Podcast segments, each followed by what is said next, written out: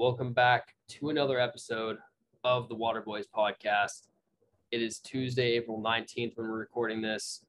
Uh, and yeah, it's just brand new week, brand new information.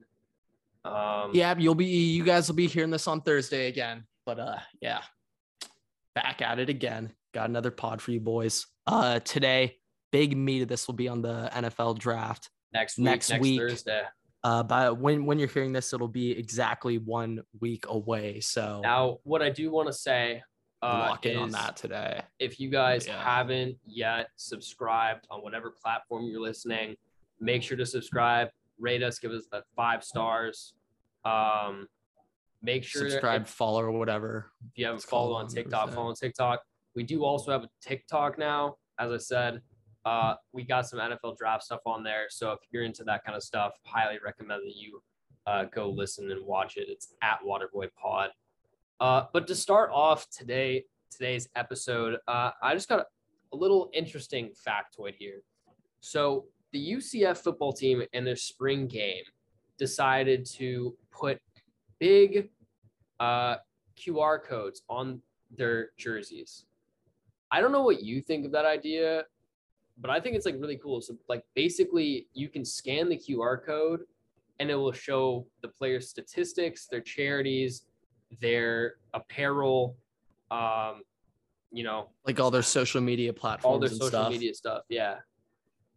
No, I think kind of a cool idea. Uh, I think uh, like even thinking about that like Super Bowl ad with the QR code, like this new generation, like that stuff catches our uh that catches our attention. So I don't know. I thought it was kind of a cool thing they did. Uh, I think as we transition to this NIL landscape, uh, teams will try to be promoting their players a little bit more. I think that'll be helpful in recruiting. I think players will want to go to schools that know they try to promote their players and get them deals. So, uh, good job on UCF. Uh, I feel like, I mean, obviously, this feels like the kind of thing that probably starts in college. Like, if you're in the NFL, like, it's probably not as big of a thing, but I could see this yeah, it's extending. probably not as necessary, but I can yeah. see this extending into other sports, like especially like either the NBA or the MLB. If you have a tiny little QR code, not a big one, but kind of like on the front or back side of the jersey, or maybe even on the side and the, and the MLB, you know, kind of on the arm sleeve, that you can scan. Like if you're on TV and you're just either a new like kind of follower or something and you want to learn, like that's a great way to learn and a great way to support players that you like. But yeah, specifically with no. mm. specifically with college football, I think that having a little patch would be great for NIL deals. And for someone who doesn't really follow college football or not, like you don't really know like all the players that you see on college, like that that play on game day in college football. Yeah, you and know- I you mean, know- you know when, when you talk but- kind of like a smaller school like U- UCF, not in a Power Five conference, I mean, yeah, I, I think this is a good move on UCF. It shows that they're putting an effort to get their players' names out there and you know uh, promote them and stuff. So I think good on UCF. Uh, like real quick, just while we're on the subject of NIL, uh, I think uh, we're kind of seeing the changes in NIL. What's kind of going on? Uh, something uh, really interesting. I want to talk about the transfer portal, how it's just running rampant.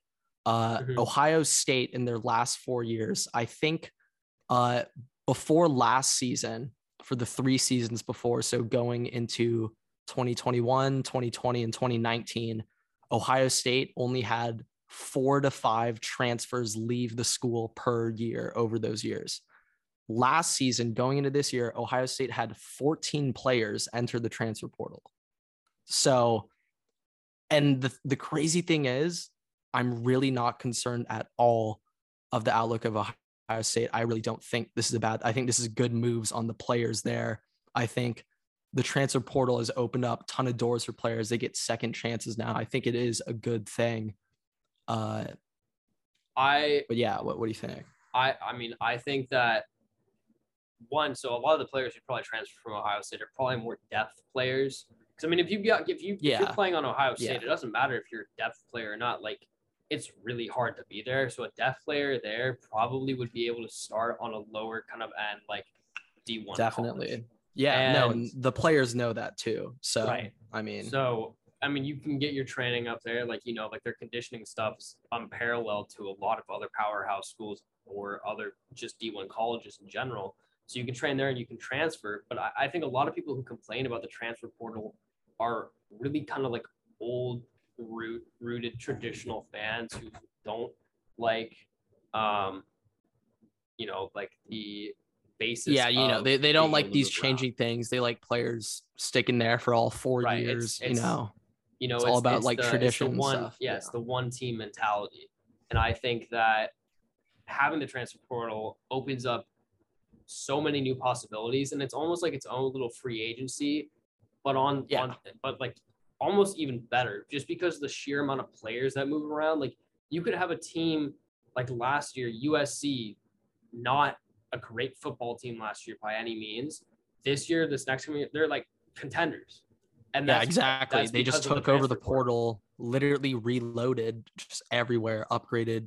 They got receivers, quarterbacks, running backs, basically D every position and linebacker. They got everything, you know. yeah. So, uh, no, but I I think with the transfer portal, kind of something that just popped up. I think that'd be kind of cool. So, with the transfer portal becoming such a big and noticeable thing in college football, this new NCAA college football video game better have a transfer portal in it.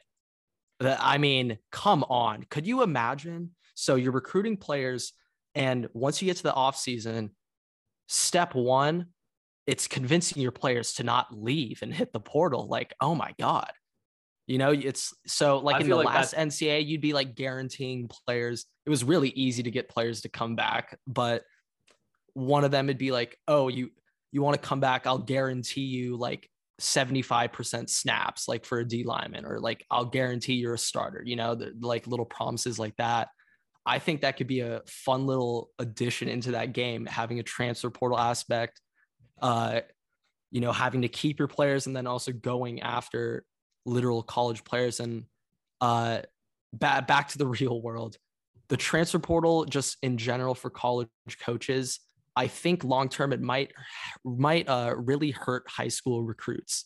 So right now, I think a lot of college coaches have even come out and said it's it's a much safer bet recruiting a kid who already played a year or two in college. You you see what he is in college. Mhm. It's much easier to scout and you know predict how they will actually pan out if you take them from college than high school. I know a lot of coaches have been saying that. Uh, but yeah, what, what do you think? Now, now that is true. I mean, that's the same thing like the, the the NFL. You know, having a veteran player that you've seen in the NFL, obviously, you know what you're getting into because you've seen them play at that level in comparison to drafting a player. Even if the drafting a player has potential, that's kind of like the same concept in this. The well, the portal- only difference is you only have the players for at maximum four Well- years in college and most likely three. So right, right, that's right, the right. difference. But but I I'm not stating about that part. I'm I'm more stipulating the concept of knowing what you're getting versus potential, right?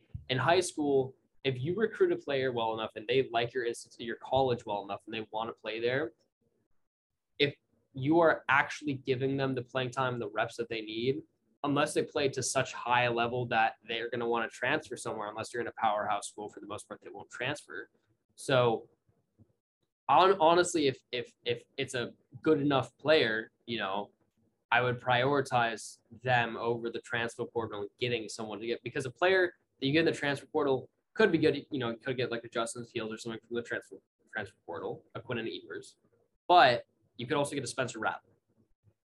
And I don't know about well, you. when you look at those rankings, they the transfer portal ranking, they they don't they don't rank the players the same than when they came out of high school. So like for example, like Jaxson Dart was ranked above Spencer Rattler coming out of the portal, but when they were in high school, I don't even think they were the same class, but Spencer Rattler was like number 1 and Dart was probably like 30 40 or so. So well, right, but I, I'm just saying like they're South Carolina. is they trusting- re-rank they re-rank in the portal. Right, but I'm, yeah, I'm saying on. I'm saying South Carolina is trusting their future of their organization on the shoulders of a quarterback who did not perform up to expectations at all last year. Instead, I mean, like if it works out, that's that's phenomenal for their for for for their college, but instead of they could have tried heavily recruiting a higher quarterback prospect that I would. I'm going to be honest. I think that's a bad example because no high school quarterback would ever pick South Carolina. Like honestly, now that now that you really just made me think about it, that's actually such a big pickup for South Carolina. Their alternative is like a three star kid from random places in Carolina. Like honestly, for them, that was a good move.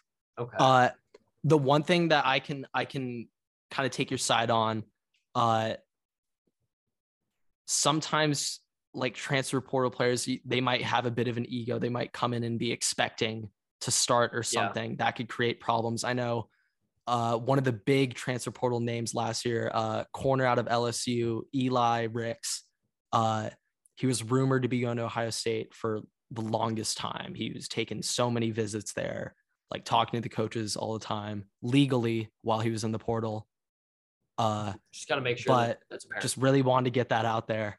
Uh, but eventually, Ohio State, they, I think they determined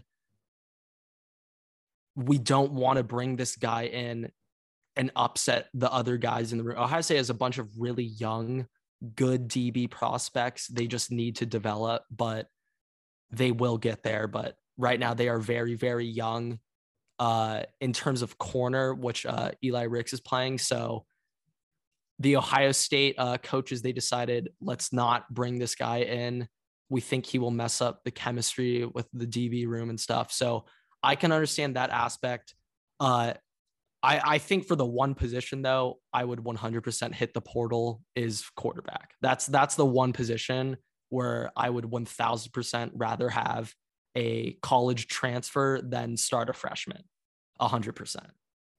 True Okay. freshmen do not it, it was rare that Trevor Lawrence won a natty when he was a true freshman. That does not happen. I think Tua did too when he came back against Yeah, Georgia. was but- he but a true that- freshman?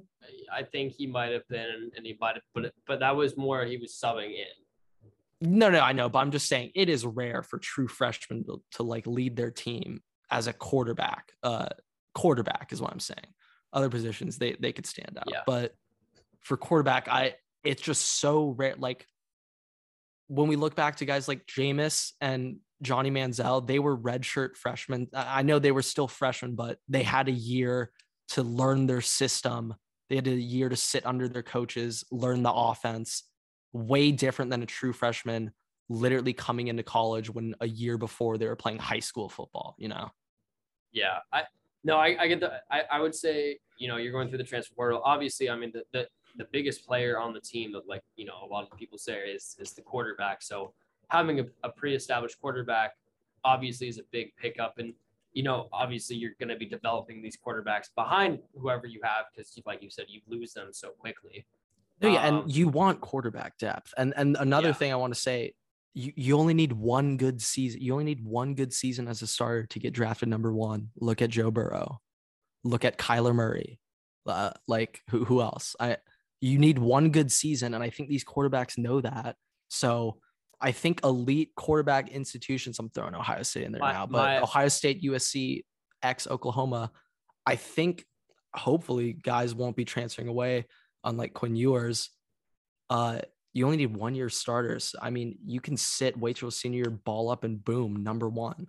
The one thing I do want to say though, specifically about Kyler Murray, is the the reason why he was drafted so hard. Like, yeah, he had a phenomenal season. That one's like his one season, but it was also because just his pure athleticism. Like, you don't go in the first round of the MLB draft.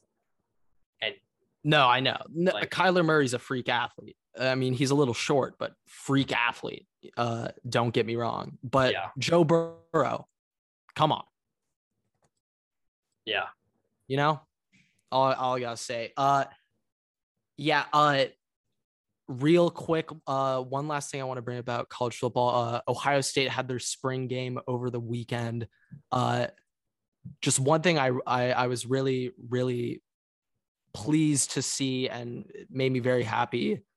I just think we got weapons back. I I I don't think we're gonna miss a beat in this passing offense without Garrett or Olave.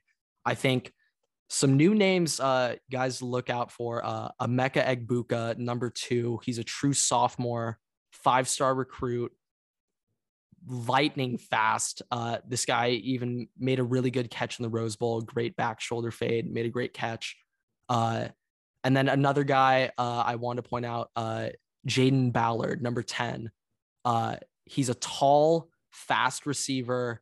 Uh, I think he's like 6'2, 6'3, extremely fast. Uh, they're saying that's another uh, receiver to look out for that may not be flashy five star. Like we all know Jaxon Smith and Marvin Harrison. I don't, I didn't need to bring them up, but Yeah. yeah, just some names Yeah. uh, to look out for. But yeah, it's kind of all I got for uh, Ohio State. Just It'll be interesting next year. I mean, game. yeah, the uh, the spring spring football season is uh, is coming to an end. Um, so we won't Mhm. hear much about any programs until next summer year. camp starts up. Yeah. Uh, yeah. Uh, but want to talk a little bit about the NBA. Uh, real quick. Uh, I wanted to bring up that Celtics Nets game. Kyrie going in Boston back to the place where literally everyone hates him at Fenway Park today. They had a they had some uh fu Kyrie chants going on at Fenway today. So uh clearly the Boston love for Kyrie is strong and real right now. Uh I love it personally. one thing one thing that I just love though, I do like Kyrie a lot. I I truly have never hated a team in any sport other than Michigan in my life, other than the Golden State Warriors when they were on their run. And I just I was rooting so hard for the Cavs to come back 3-1. And so Kyrie will always have a special place in my heart, especially for hitting that shot over Steph too. But uh the one thing I just want to say, like Kyrie balled out in that game. Like he was making every shot down the stretch, and it would have been heartbreaking for the Celtics to choke. I think they had a double digit lead. And if they were to choke that with Kyrie leading the Nets back, like that, that would have been a heartbreaking loss for the Celtics. Uh, yeah. yeah.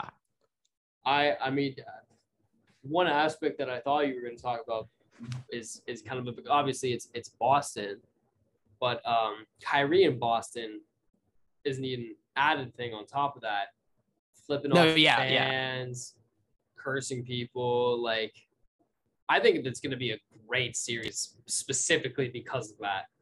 and I loved it because honestly, that's that's what like that's what sports needs. Like, like it's playoff basketball. The players are emotional. You know, they're literally giving it their all. Like they've been working all year for the playoffs, and so I I think that won Kyrie a bit of fans. Uh, if you don't live in the Boston area, I think maybe maybe some people are lining up to Kyrie Irving because I I think that was a I don't see how you could hate Kyrie after that. He was flipping off the fan stuff. I love that. Like I like I love that. Like in baseball when uh Jose Bautista's like pimping the bat flip in the playoffs, like I I live for that stuff. Like sports needs that. That's what makes it fun. So I'm all for it.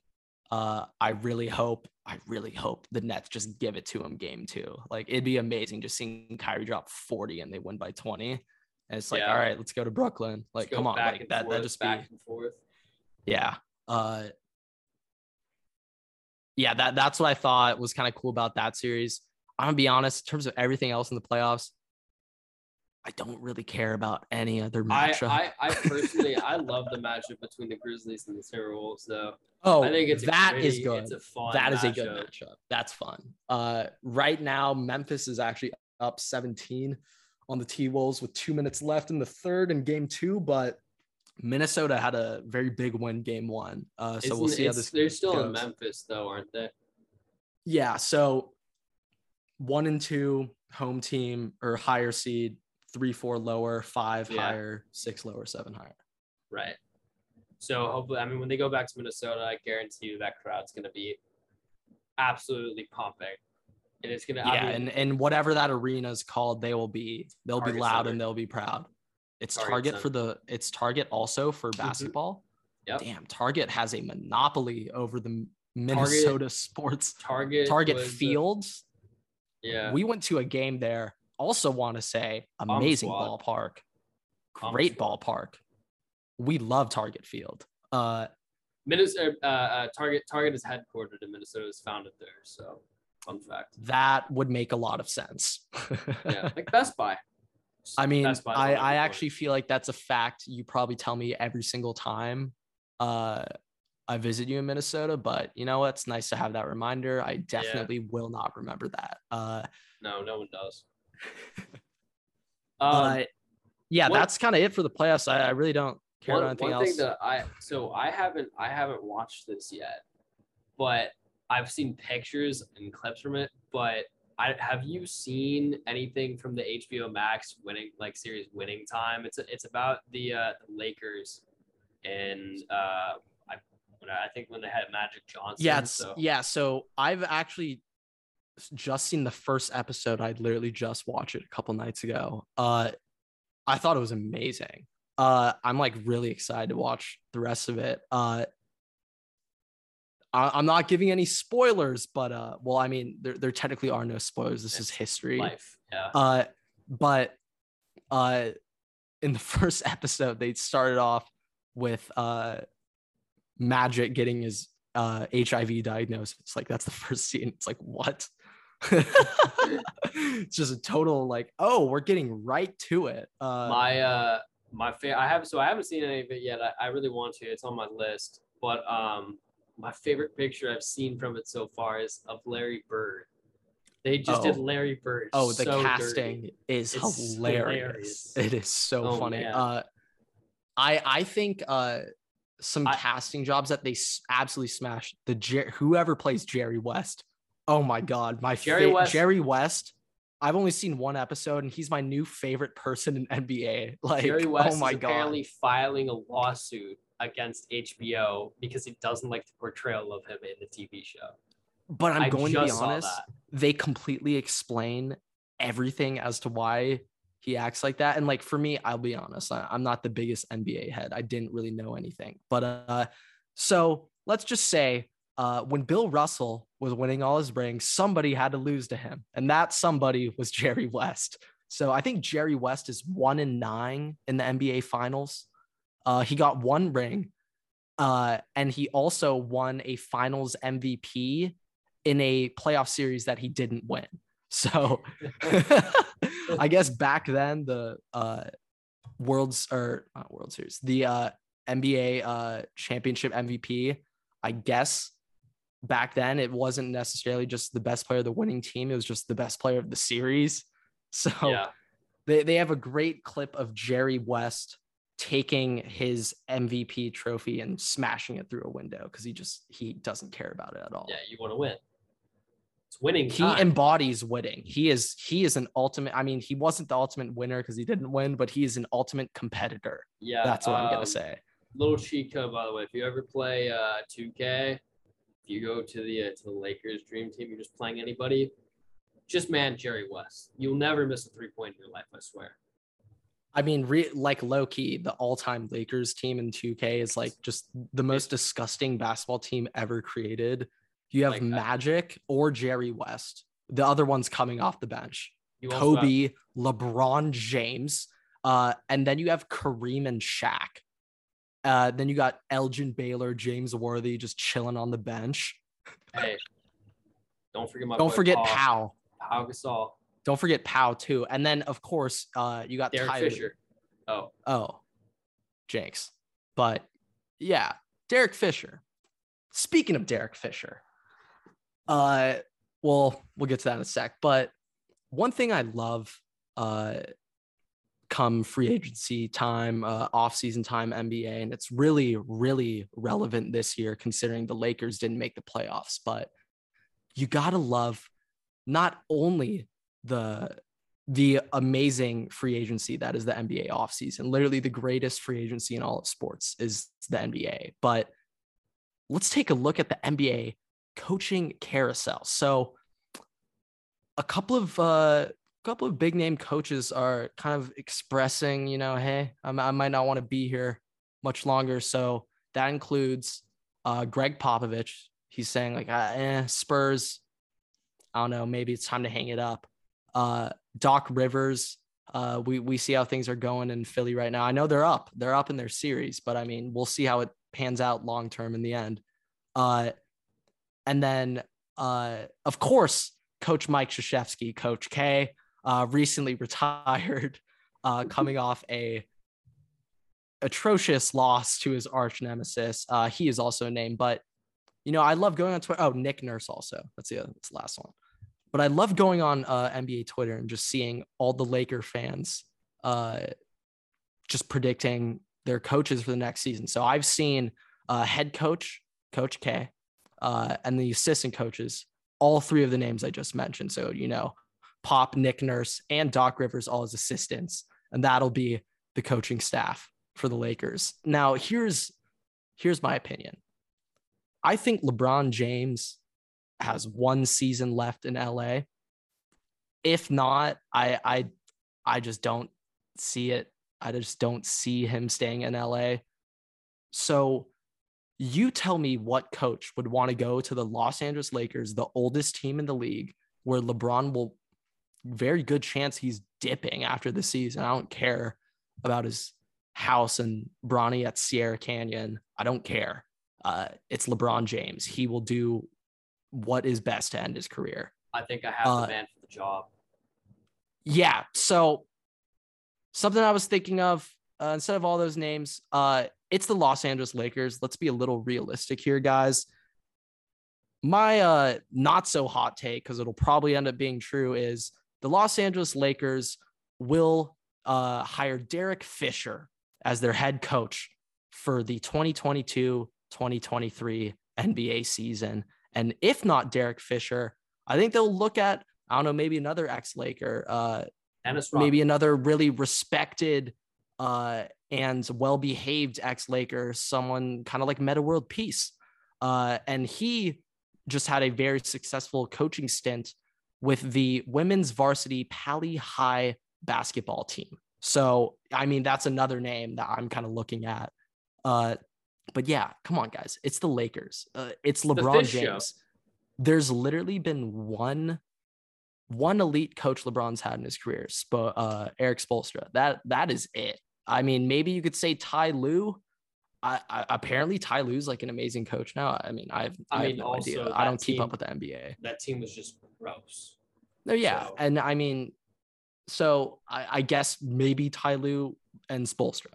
I I couldn't even name any of his coaches when he was on the Cavs. Uh, pre-heat, literally couldn't name any of them. Who, no idea. Who was his coach? Who was his coach right before they had um, what's his name on the Lakers? Frank Vogel. Yeah, Has it has it hasn't it always been Frank Vogel? no, um, former player on the Lakers. He uh, once he got fired, he went to the Kings. I think he was there that Luke first Walton season. I think was Luke Walton. I think I'm Luke not Walton was there the first season. maybe? I think, I uh, think Luke Walton was there the first season. no, yeah, but I I just don't think any uh I don't think any of those elite coaches would want to coach LeBron James, especially at this point in his career. La I mean, GM, look- I don't look, I just don't. They got they got Steve Nash to be the head coach of the Nets, given all the talent that they have on the Nets, players that kind of kind of cross like that. Well, it's not LeBron James. Like I know, I know, it's but- KD and Kyrie Biggie, but it's like, dude, who nobody wants to coach LeBron. Like literally nobody. I think Like- I think that that Derek Fisher honestly is a, a, a pretty good option. I, I I just think Derek Fisher. I just think it'd be hilarious. Uh, yeah, I'm, I'm gonna say that'll probably So be. a- so what would you think of Dennis Rodman being the head coach of the Lakers? Uh, I'd say he has zero interest in coaching, so that's just off the table. Uh, if he was, I maybe he could be like, uh, the director of vibes. You know, he could like take him out to Vegas and stuff. But I don't think a coaching job would suit his personality or anything that he would want to do right now with his life. Uh, but Yeah, yeah, know, that- that- that's that's, NBA. I, I I literally could not tell you anything else going on other than uh I I don't know. Hopefully the Nets make the series. I hope that goes seven. That's just an amazing series. But yeah. I think that that um that series, and then obviously I, we'll see how the game goes today with the Grizzlies and the Timberwolves. But those are the two big series to watch. Could be upsets. I don't really even know if the Nets is technically an upset, just given the fact that they're just the Nets. But I, I I'm like pretty sure the Nets are like the fourth highest favorite to win the NBA finals. yeah, Uh but like the Celtics are like the third highest favorite. So it's like Um, I- whoever wins that series will be feeling themselves. Uh so I mean, I, I And- personally, I personally don't think the Heat are worth a number one seed. I think that that you know, I think we said this on a on a podcast earlier, but, but the differential between the top team and the bottom team and uh, the East, it's only 10 East games. is only ten games, and then and the West it's thirty. So Yeah. Big difference there. obviously that makes it Uh, more yeah. competitive. Like any team can make it, but that also means for the number one seed, you're not really a number one seed. You know, you're like on the same playing field as everybody else. No, yeah, I, I agree with that. Like, obviously, home field advantage will help. Uh, I just want to say though, the Miami Heat might be the most disrespected one seed in the history of the NBA. Uh, like people forget they just made a finals run like two years ago. Uh, and uh, they they took that to six games. So like, Jimmy Butler took that to six games. no, Let's yeah, clarify but I mean, they still have Jimmy. They added Lowry. They got like PJ Tucker. I mean, they got they got they got dogs on that team. Oladipo's I not mean, there if Duncan anymore? Robbins, I think he's hurt. I think He's Oladipo's hurt, hurt. Uh, but like if Duncan's shooting, I mean, Tyler Herro is Tyler Herro. But uh, like, hey, I mean, that team, yeah, I think they're just so disrespected for a one seed. Uh, but yeah, that that's enough NBA talk. I'm getting bored. Uh. MLB. We got we got we got some stuff to go over the MLB. Um, uh yeah let's uh let's start off with the probably the hottest topic in the mlb right now dave roberts uh decides to pull clayton kershaw during a perfect game through seven innings and like 80 pitches uh yeah dave what the hell man what, what are you doing, man? what the hell, dude? like- and, and it's like, you know, that was my first first glance reaction. Uh then I let it sink in a little bit and I was I was kind of like, hey, you know what? Yeah, like Clayton, you know, ba- based on a normal schedule, he he should be like in spring training right now in terms of his throwing. Uh like he shouldn't be ready to be throwing like nine inning games. But then again, there have only been 23 players in MLB history to have thrown a perfect game. 23. And Clayton Kershaw, I have never seen Kershaw dealing like that, like ever. Like No, it's been a long time since I've seen him just dicing up mention- everybody. He still did that in this past game that he played. Uh, it's the Braves, or, or it might have been the Reds game. I think it was the the Reds game, the last game of the Reds series. No, it was Braves. oh, it was, it was it was the Braves. Braves. He got Uh, diced up a little bit at the end, but he was pitching very well. Yeah. Uh, so, you know, I, I mean, I understand it, and you know, Kershaw said that he went up to to Dave and and, and he was like, "Hey, like, I don't want to go over 80 pitches or whatever." So I No, I mean honestly, Clayton Kershaw at least publicly expressing that he was fine with it. That made me feel way more fine with it. Yeah. Uh, but uh, I mean, I I kind of get it. I mean, Kershaw has been pretty much hurt like every year. Like he didn't, he wasn't available in the playoffs last year, year before, uh, 2020. I don't think he was hurt during the short year, but he No, might have been. I Uh, he was. and then 2019, he was like out half the year. Uh, And so, I mean, Yeah. the dude just has like a horrible back now. So I, I, mean, can understand his concerns. I I yeah, I mean, for the greater good of the uh, of the Dodgers in the future, that probably was a smart call. I don't necessarily know how much 20 pitches would really affect a man, but um, because honestly, in that situation, it probably would have been about 20 pitches.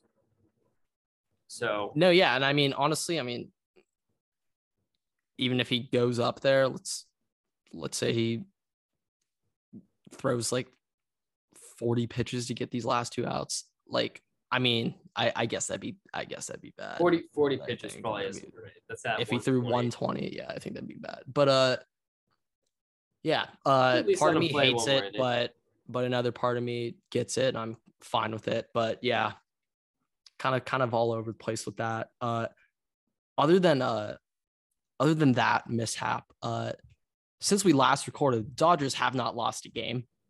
Uh They're currently they're on a roll, currently tied. Yeah, they're currently losing 1 1 0 to the Braves. Uh, it's Fried versus Walker Buehler today. So kind of got a all star pitching matchup. And Matt Olson just walked. Runners on first and second, no outs. That's no lovely. outs. Lovely. Uh, but I don't know. I, I've I've just been really impressed. A couple things this past weekend. Uh, so I ended up getting to go to the game Saturday. Uh, first Dodger game I've been to since we went together last year for the Last year. Giants game. Yep. But uh, it, it was just amazing to see Freddie, seeing Trea for the first time. Uh, I got to watch uh, Julio versus Hunter Greene, and Hunter Greene's another really big name prospect. Uh, he's from Notre Dame High School in LA, one of the well, top high like. schools.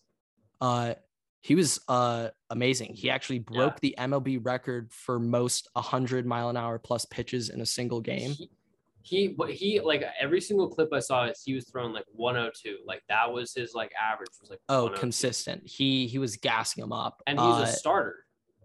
No, yeah, Extreme, uh, extremely impressive, and it was very similar to his first start. He went five scoreless and then got blue, got lit up in the six, and that happened in his first start against the Braves. The Braves, and then he did that again against the Dodgers. I I, I know he got lit up in his last inning, but to to pitch ten shutout innings against the Braves and Dodgers in your first two MLB starts, As really impressive. I mean, he's gonna need And Tommy. John in, in about seven months. But already had it. Don't need to worry about that you anymore. can get it Already again. had it. Don't it doesn't work like that.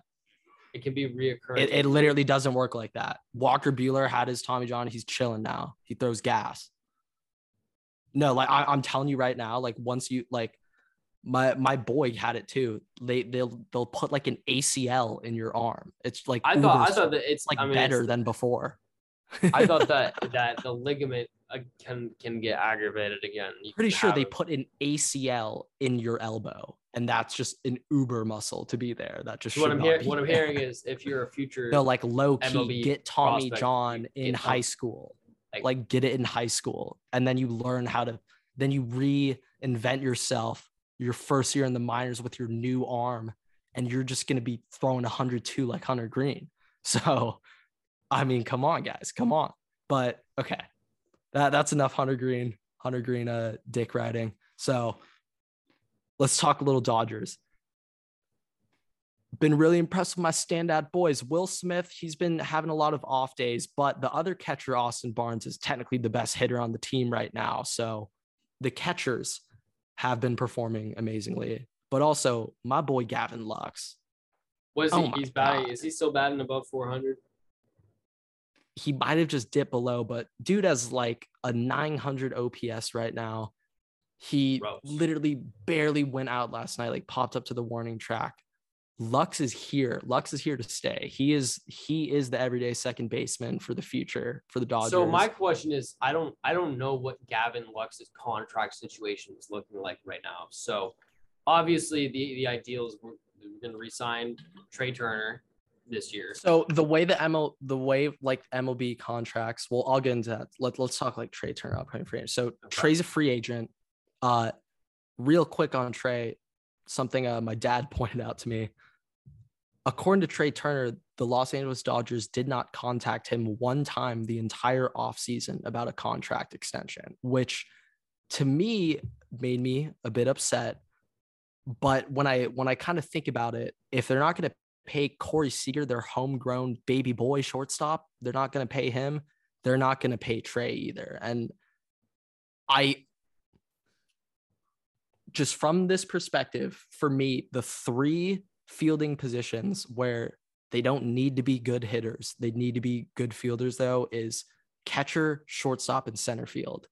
Uh, I think the Dodgers would be okay having their shortstop for the next couple years with Freddie Freeman, Mookie, uh, and all of those big name guys. I think it'd be okay if their shortstop is the nine hitter for the next couple years. I think so, that'd be okay. Do you think that obviously if they don't use that money to, to sign Trea Turner with the upcoming free agent class we talked about in the last week's episode, um, you can also find that on TikTok, by the way. With all these pitchers, you know, like specifically like the big name becomes like Chris Sale. Like, I don't think Degrom's gonna go out of the Mets, but like like Chris Sale, right? Like, do you see the the the Dodgers signing one of these big named pitchers instead of signing Trey Trea Turner or another player, like just specifically for uh, you know, the bullpen, or do you think the bullpen's probably about good how it is? So I mean, something that just popped into my head, uh, like in terms of relievers, you can get those guys for cheap, and you can get them on like one year deals. So like that's not like too big of a concern. And it's it's the Dodgers we're talking about. So the relievers that just goes in the luxury tax, and they don't care about paying it. So all Gucci uh, for the Dodgers when it comes to relievers and paying them. But something that kind of just crossed my mind that I think could be interesting. Complete speculation, and I don't. I think there's like a 0.001 percent chance this happens but knowing it's the Dodgers, it's probably like 30% chance. What if the what if the Dodgers just just sign Aaron Judge next year? I mean, I mean, I wouldn't mind having Judge be in the outfield, then just move Chris Taylor to shortstop. I mean, do you that think, kind of sounds tasty to me? Do you think though that he would leave the Yankees? Ah. Well, so Judge, he's a free agent this year, and uh, he also failed to come to a, an agreement with the Yankees on a contract extension. Uh, now the thing, it is Aaron Judge. I don't think this like completely uh like takes him out of the contention of going back to the Yankees. I still think there's a better chance of him going back to Yankees than not. I'm just saying, I found it very interesting. The Yankees didn't push harder to lock that up before the season yeah, I mean, started. That's why child. I'm surprised. He's he's their baby boy. Yeah. He's literally like the Dodgers, their baby boys, Seager and Belly. That's the Yankees' baby boy, Aaron Judge. So I was kind of shocked to hear that.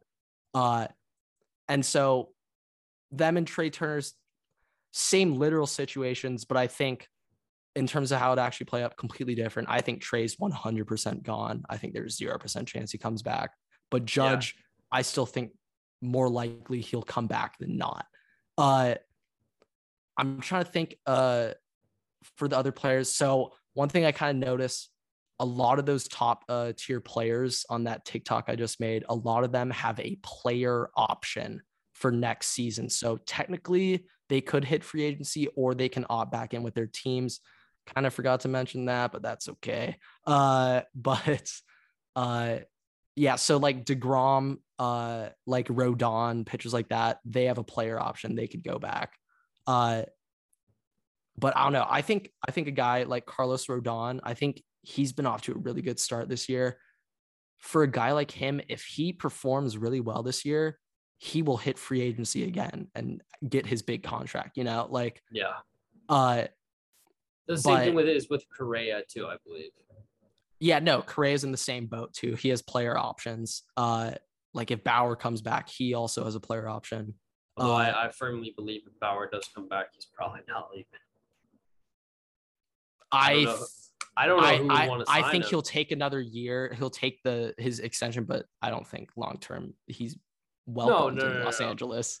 I don't think so uh, either. I'm just saying, like, if I'm Trea Turner, I know no one's going to no, sign yeah. me, so I'm just going to take. No, yeah. Trea Turner knows he's getting a bag. So you I mean, mean, you mean I'm Bauer? Sorry.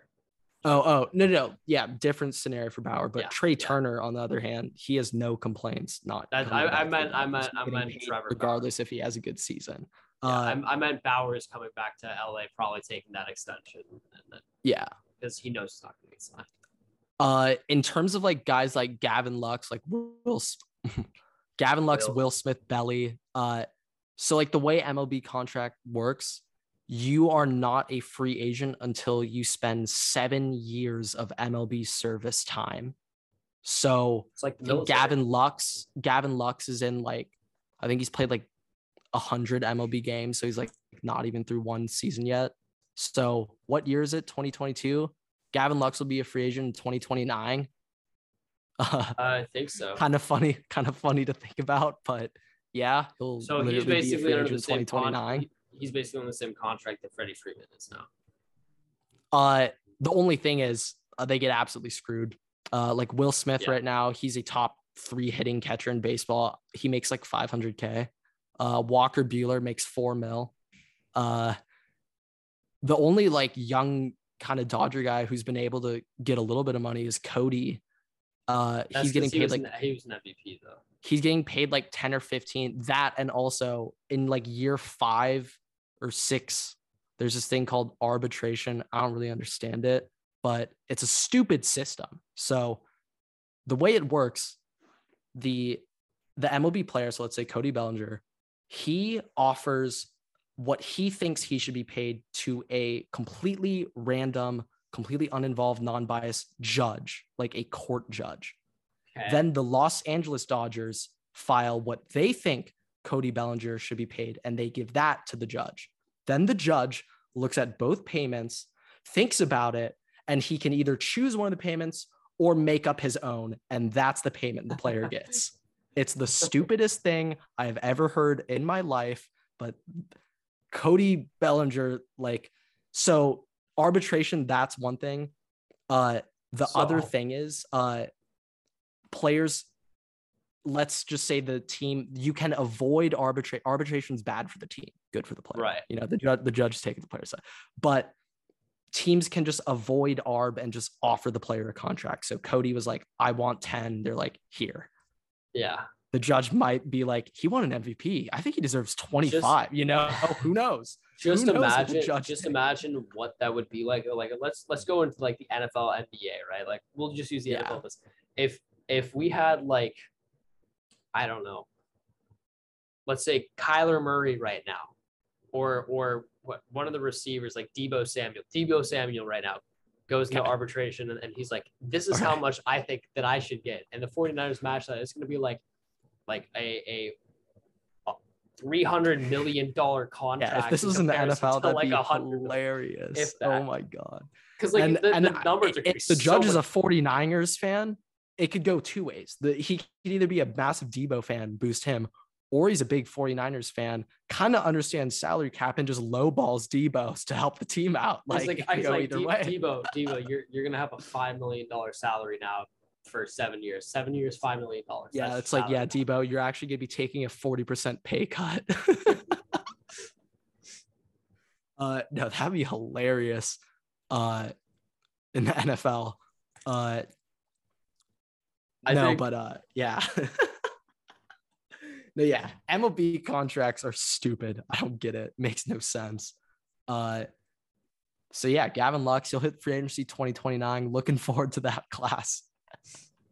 I don't even know who else is in that class. Maybe Luis Arraez on the on the Twins. I don't I don't know. Nah, he's been in the league for a sec. He's been in the Uh, league for like a year and a half. No, yeah, but it's crazy the MLB for those first seven years they own you. You will you cannot leave that team unless you're traded. You know. Just does not sound good in the way that you say it. Yeah.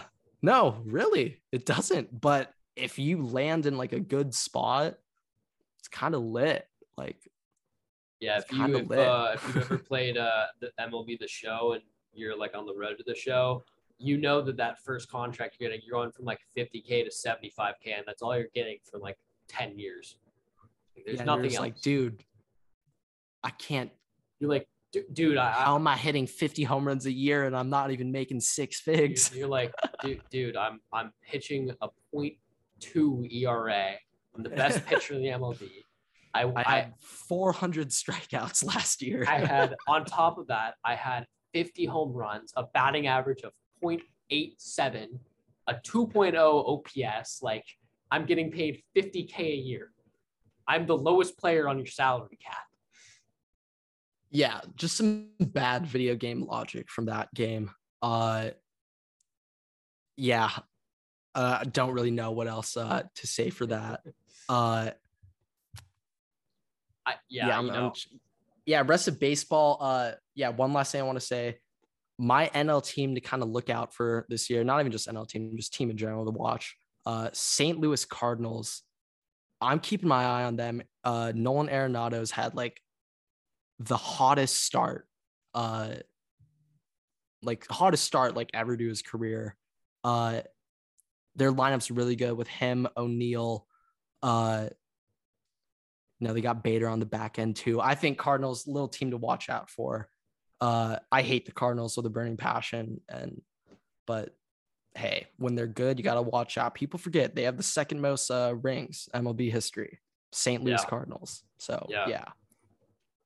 Um, so for this last little segment here, I'm thinking the MLB, not MLB, NFL draft in about a week. We can go over uh, what I've got for the NFL first round. Uh, might have uh, one more mock draft going up on the Oh, TikTok oh, next week. oh, real quick. I forgot one last thing I wanted to bring up about the MLB. I have a little bit of a hot take. Okay. Uh, so coming in this season, uh, even for me, I'd say I'm just a casual MLB fan. I don't really think it was like too well known, but there's a brand new Japanese prodigy in the MLB by the name of Seiya Suzuki, who signed with the Chicago Cubs. He's an outfielder. Uh, and I mean, Ohtani doesn't field anymore, but Ohtani was also an outfielder. Uh, my take is uh, Seiya Suzuki will finish this his rookie year in the MLB with a better hitting season than Shohei Ohtani. Not This Shohei year. Ohtani's rookie year, Shohei Ohtani this year. Uh, Interesting. and I I just think he has opportunities to shine. He has opportunities to get RBI numbers.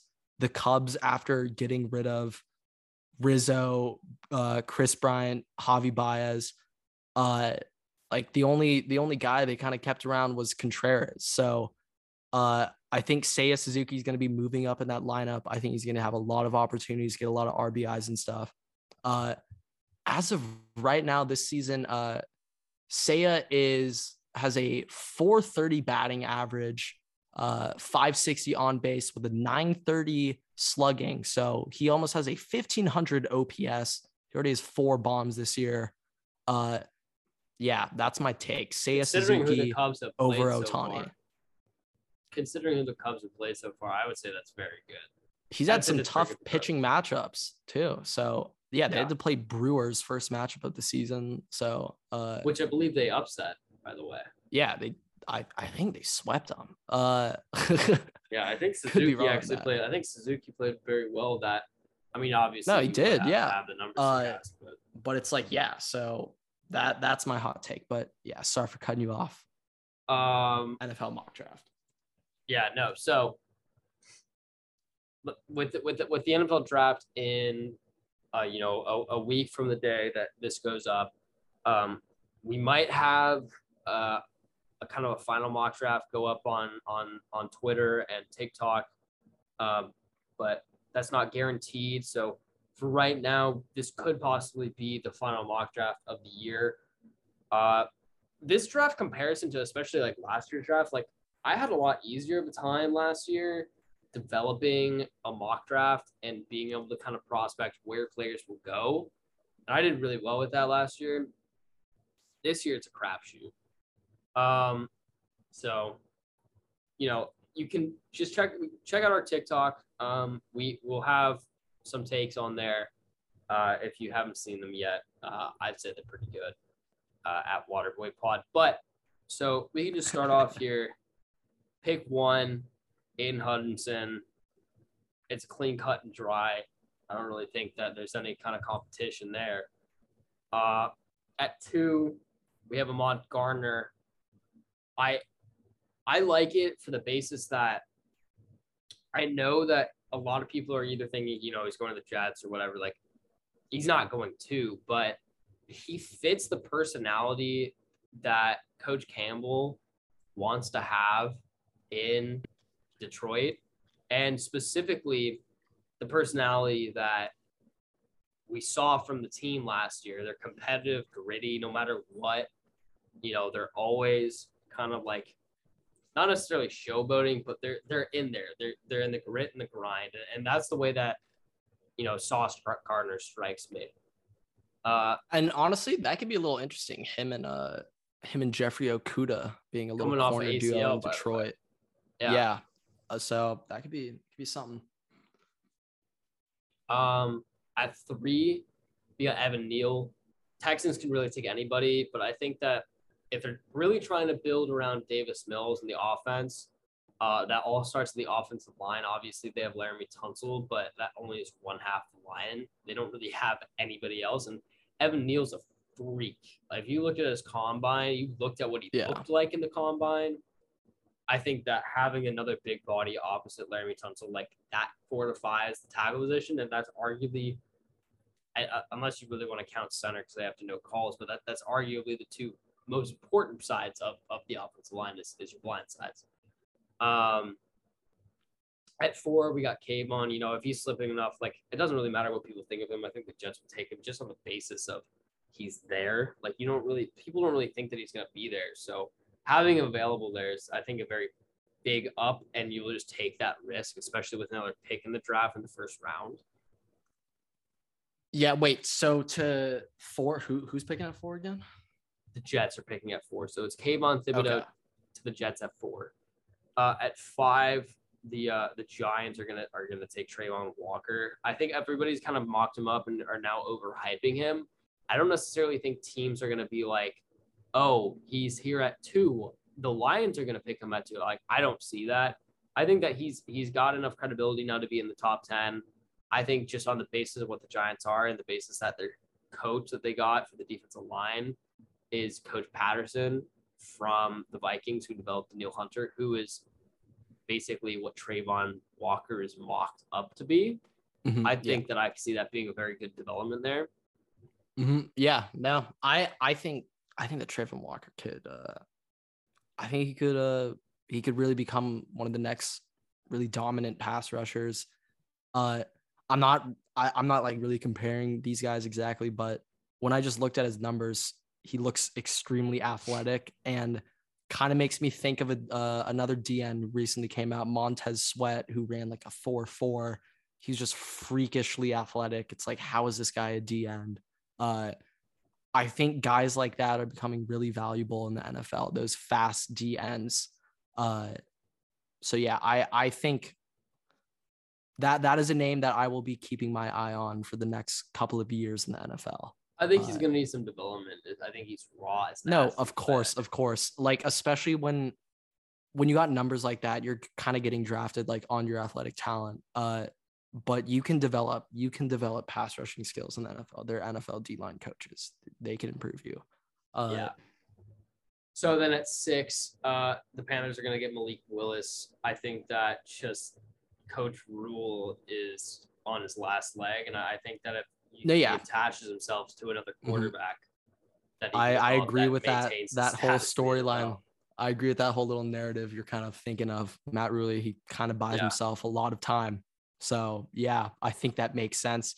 If it doesn't happen, uh, it, at least Matt Rhule is screaming in the GMs. Uh, he's sliding in his DMs and his texts all the time, like, "Hey, hey, you see that Malik Willis clip back at the pro day? I, I know it was a while ago, but you see it again. You know, definitely, definitely hints, sending just him a little bunch of highlights and stuff all the time. Uh, yeah, otherwise he might take some Bill O'Brien control over the draft and uh, go his own way. Yeah, Uh, no, but I, I think definitely a quarterback will be going top ten. It, Yeah.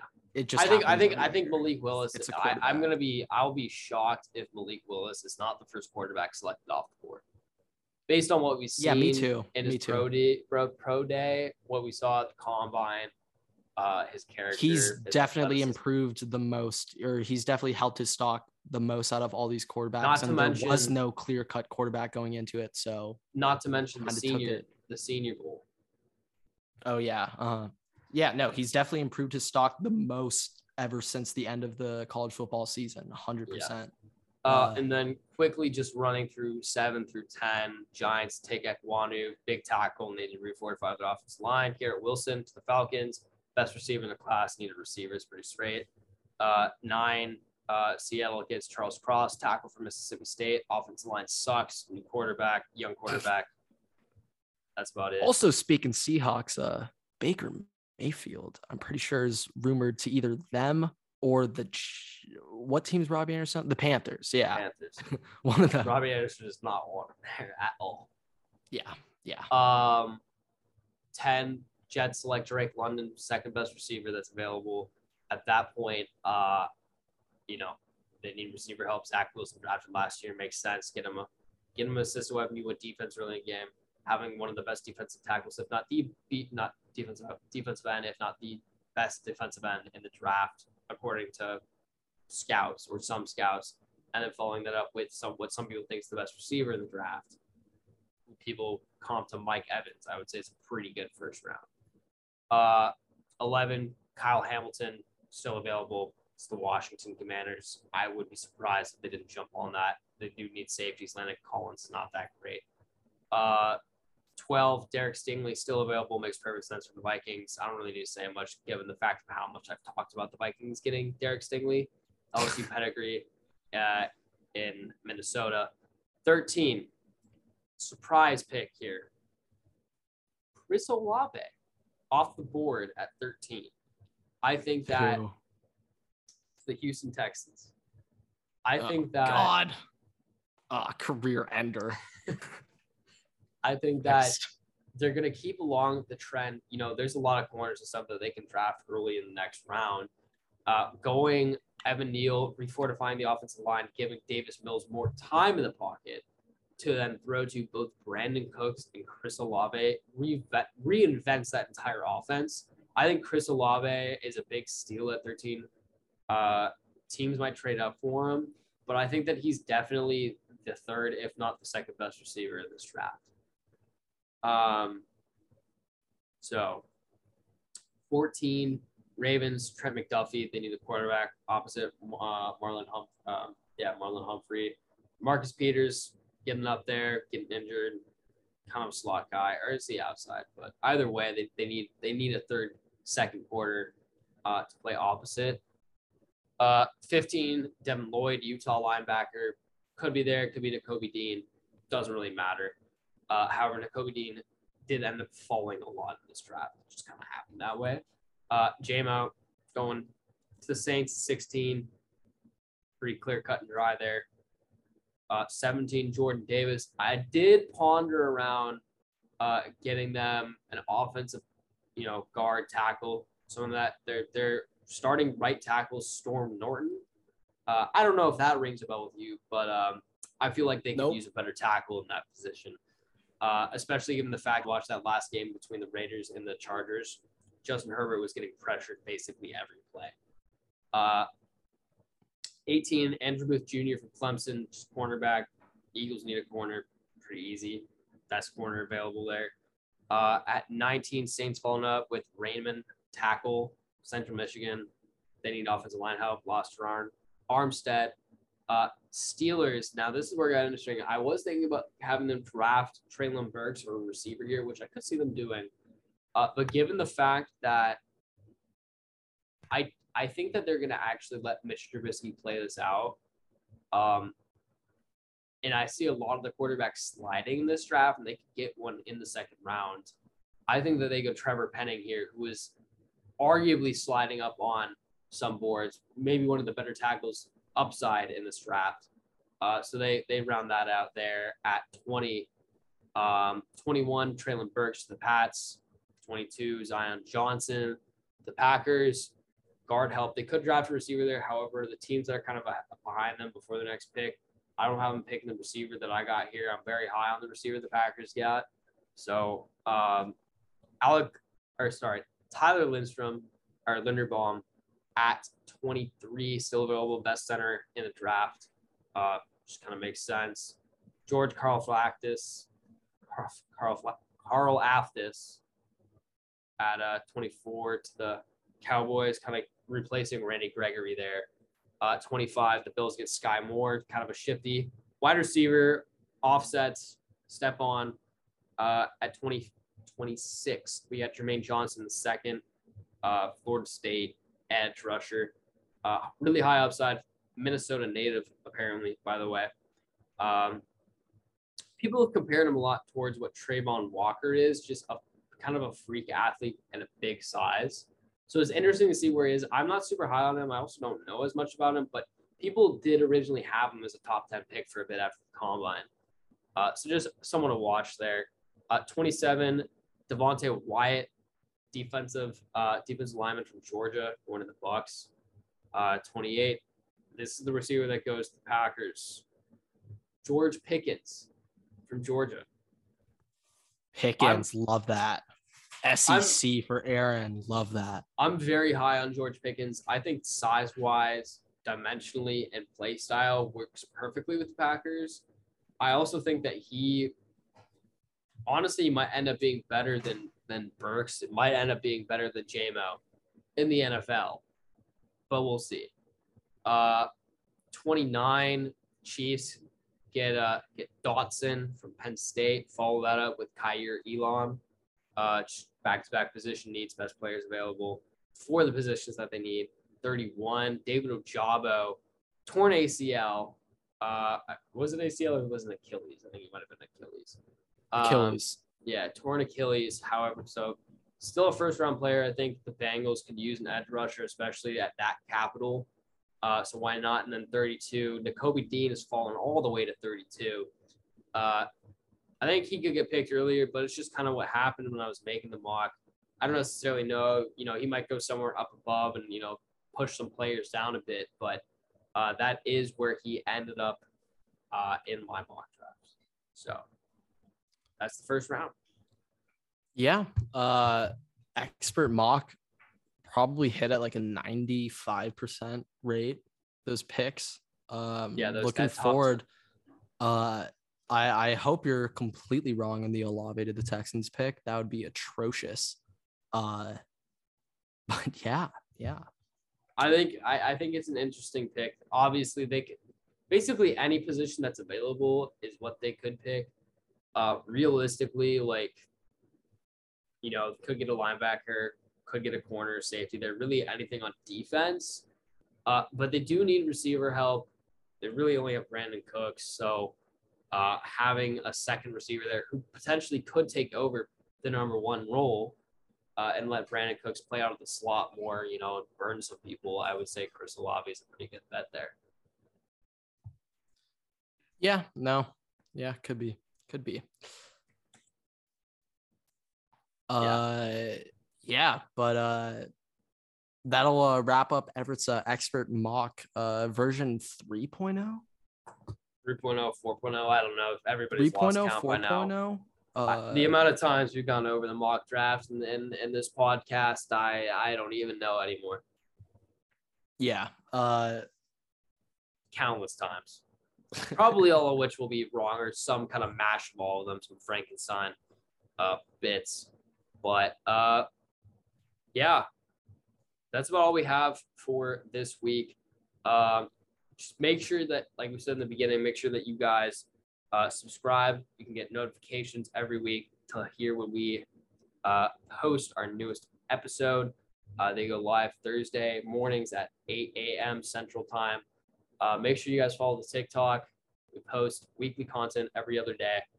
Um, I think that it's uh, it's a sight to see. So at Waterboy Pod, same thing on Twitter uh, keep up to date with all the new information. And thank you guys so much for listening.